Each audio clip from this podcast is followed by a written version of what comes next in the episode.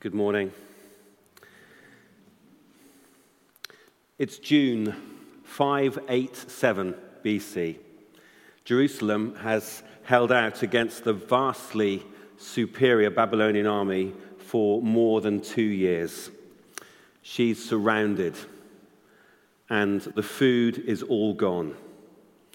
And King Nebuchadnezzar has come to punish Jerusalem's King Zedekiah for his betrayal. And King Nebuchadnezzar is in no hurry. That night, the Babylonians finally break through the city walls of Jerusalem. It's over. No one stands to fight, they just run away into the night. Through the gate near the king's garden, and out into the night they go. They never have a chance. The Babylonians catch up with them down the mountain in the plains of Jericho. Zedekiah is captured along with his sons. Now, you know how this goes. First, they murder his sons. Then they gouge out Zedekiah's eyes and they bind him and they take him away. The Babylonians are only just getting started. They then loot the temple of all of its treasures. Then they torch the temple along with the king's palace and all of the houses in the city. And then they rip down the city walls.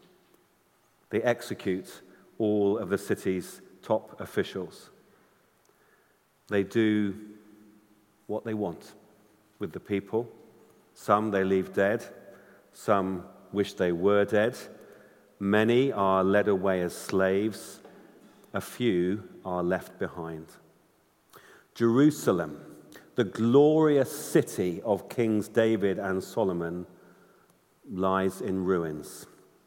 The temple, epicenter of honor and glory and hope, is an empty, burnt out shell. God's promises to his people and their dreams for freedom are shattered into oblivion. This is Lamentations 1. Now we hear the anguish of those who are left.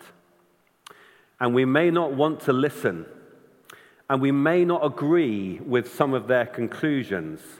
We may be shocked by their impertinence, but we will listen nonetheless. As we heard in that wonderful Bible reading, we have one character seen from two angles in this first poem of Lamentations. The character is the city of Jerusalem. She is a weeping widow, inconsolable in her grief we watch her. She is destitute and abandoned.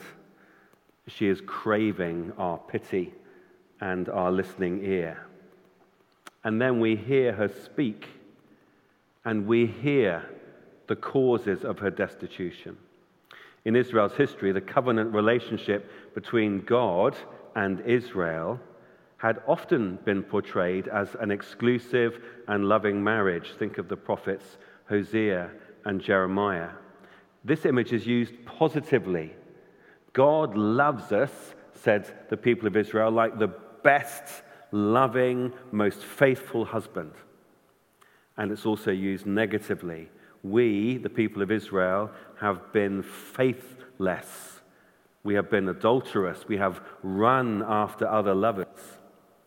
And so, choosing this image for Jerusalem as a widow who's been abandoned reminds us of all this history that there is between God and his people Israel. In chapter 1, we hear the immediate causes of Jerusalem's anguish.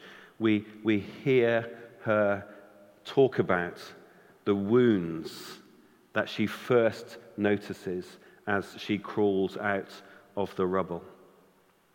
And there are three in particular that we will focus on today. First, she feels destitute because the city is deserted, eh, which you can see in verse 1. How deserted lies the city once so full of people. Everyone has gone. Jerusalem is empty. Jerusalem should be, for all of those who've lived there and enjoyed living there, a bustling center of celebration, thronging with pilgrims, filled with dancing and joy. But there is no one there, and no one is coming. It must be, uh, we imagine, like waking up in many Turkish and Syrian towns and villages today. That numbing sense of where are the people? Where has everybody gone? Where are the familiar noises and smells and signs of activity and life? Jerusalem is grieving a catastrophic loss of community. For us, I guess it would potentially be like turning up at Wembley uh, for a game, only to find that the stadium is in ruins and there are rats picking uh, over the rubbish. It's the wrong kind of peace. It's not quiet, secluded, gentle peace. It's peace because no one is there. Almost everybody has been taken. Secondly, Jerusalem feels destitute because she has been violated. The poet's language is bold, it's unrelenting. You heard it. Rape was one of the ugliest weapons of ancient war, and it has been ever since. But there is a wider, deeper sense that the invading army were an uninvited, catastrophic violation of the whole city with all that attending sense of shame and disgust and anguish. And we see it particularly in verse 10. The enemy laid hands on all her treasures. She saw pagan nations enter her sanctuary, those you had forbidden to enter your assembly. And this crushing sense of violation is only deepened by the mocking of those who've shamed her. They have no shame. In fact, they are multiplying her pain with their mockery and their taunts and their derision, as invading armies have so often done. The Babylonians have crushed the spirits of the city as well as bringing down its bricks and mortars. Only shame and only self loathing and only despair remain. And then, third, and most painfully, she begins to ponder why this has happened. Of course, echoing a question that escapes the, list, the lips of all those who suffer. Why has this happened? She begins to think.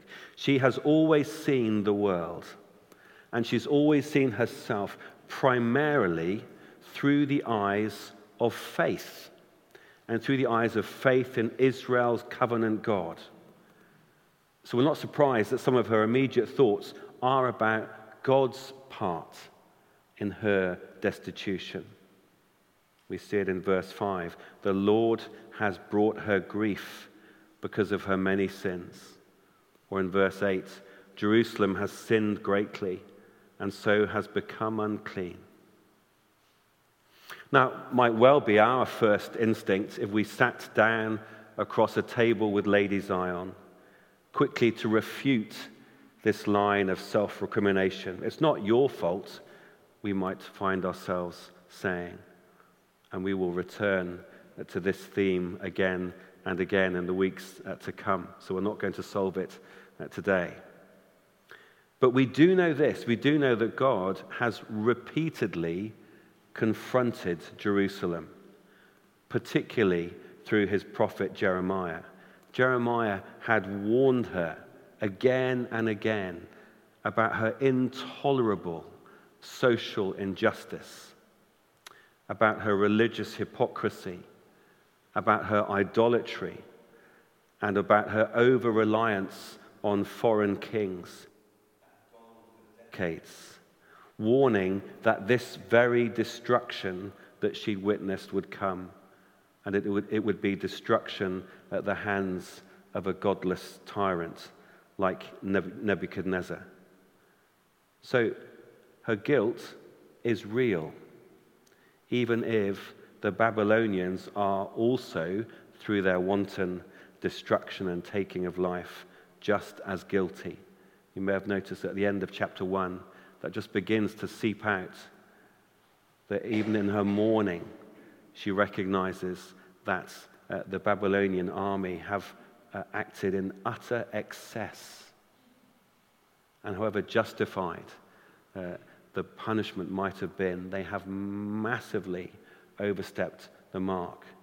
And so there is a calling from Jerusalem that the sins of the Babylonians are also seen and are made right by God. We've heard what happened a terrifying citywide destruction of people and purpose, a city left destitute. We've heard what she feels in the aftermath, sickened by the silence, violated and mocked, guilty, angry, sensing that the punishment, if that is what it is, does not fit the crime. The image that we hear five times in Lamentations 1 is comfortless. It's there in verse 2, uh, but also in many other places. Uh, no, there is, among all her lovers, there is no one to comfort her. Now, we recognize this, uh, don't we, from our own experience, even if our own experience is not as violent or as overwhelming as Jerusalem's. Suffering is isolating. Suffering cuts us off from other people, but also from God. Joy is often the reverse. Joy often is something that naturally bonds us with other people.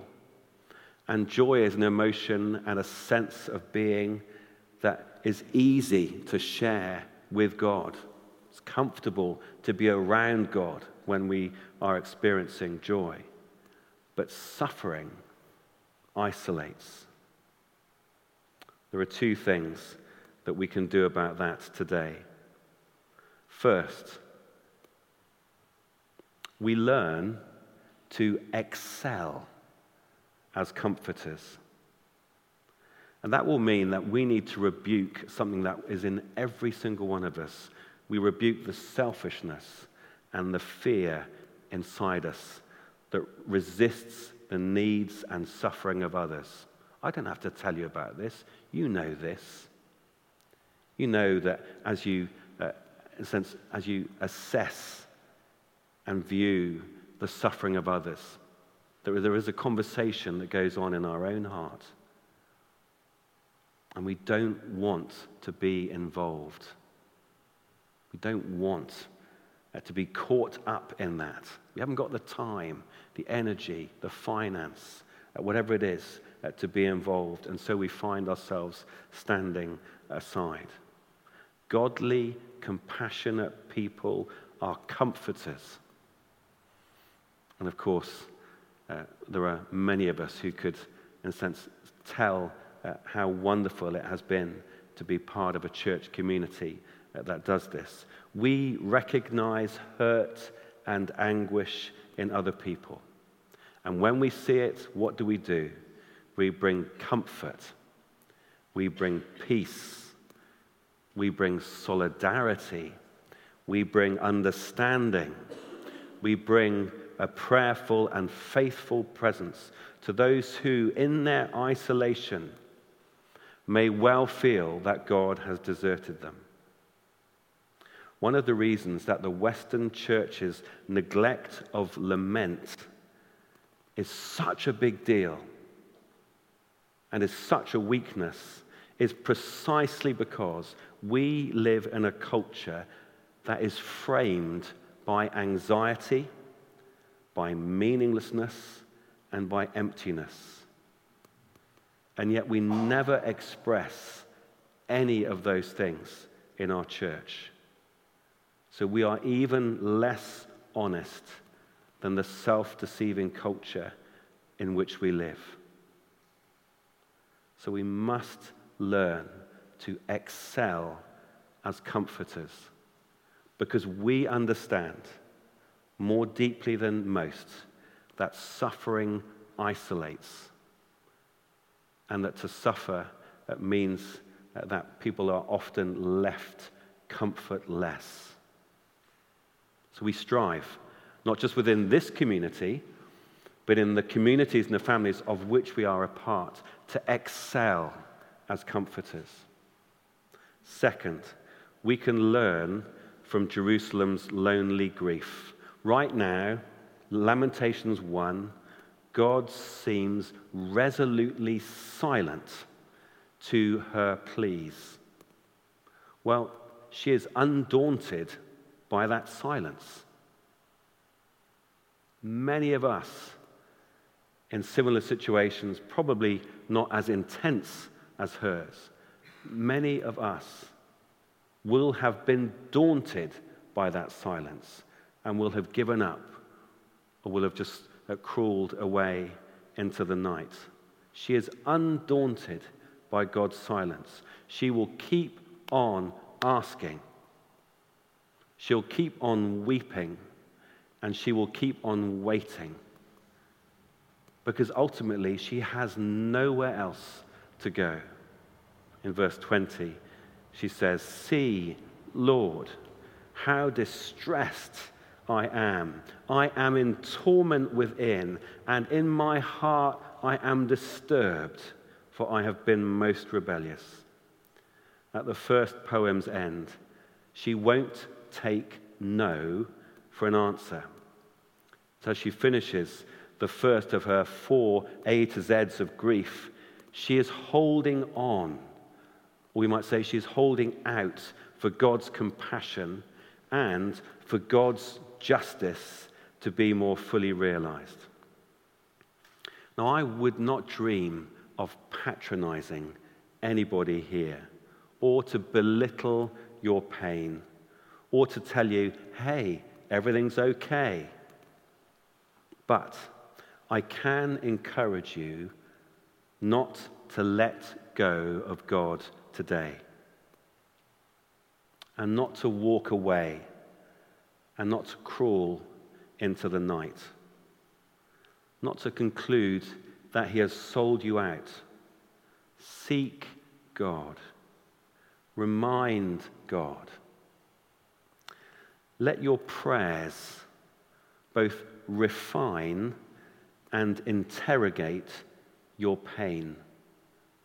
Because many of us who've been Christians for a while find that our suffering uh, refines us as God teaches us uh, perseverance and depth of faith. Don't be daunted. God has gifted you these words of grief. Use them and own them and wait to see how God answers them. We're going to uh, have a little moment of silence now where I will uh, lead some thoughts that will then uh, lead into our prayers. And then once we've prayed together, uh, then uh, the musicians will lead us in a song of lament. Let's sit quietly together.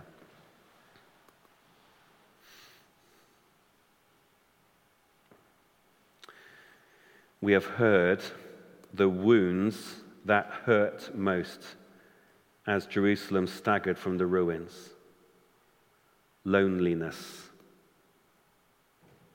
violation, guilt, confusion.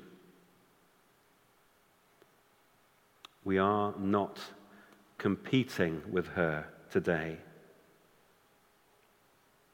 But as we sit quietly, ask yourself what are the wounds that you carry today? Particularly, what are the wounds that you could never tell God?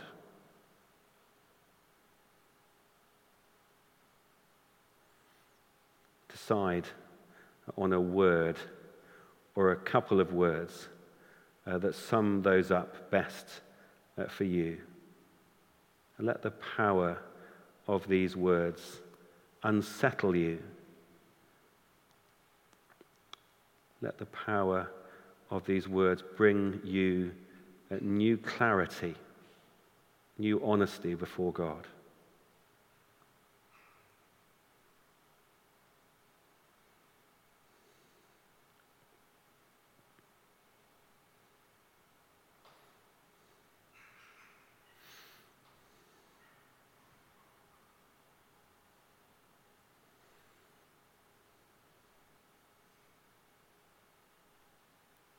God, we thank you for these words. We thank you for the words in Lamentations.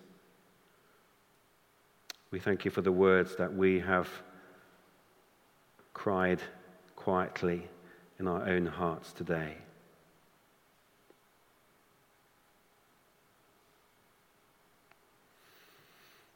God, we are sorry for hiding these wounds away.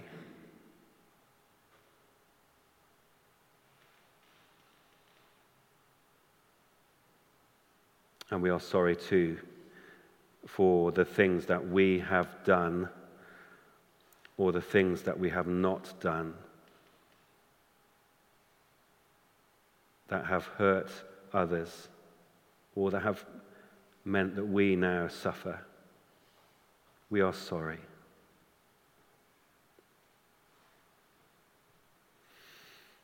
We are sorry, God, for our failure to listen to others, for those whom we leave comfortless.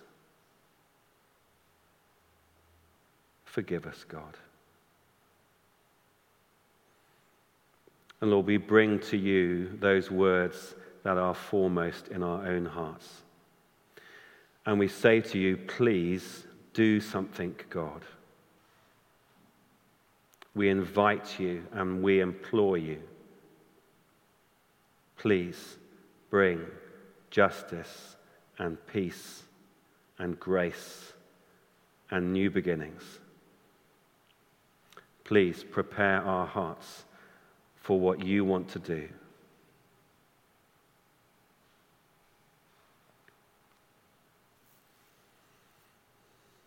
Please, Lord, help us as a church to lament together.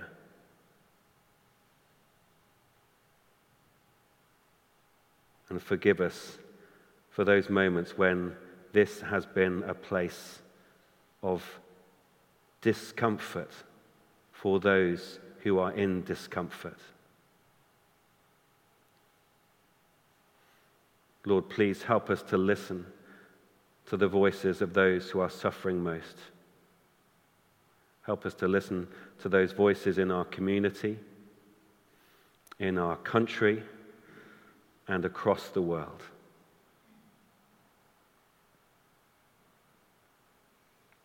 Lord, please teach us to excel as comforters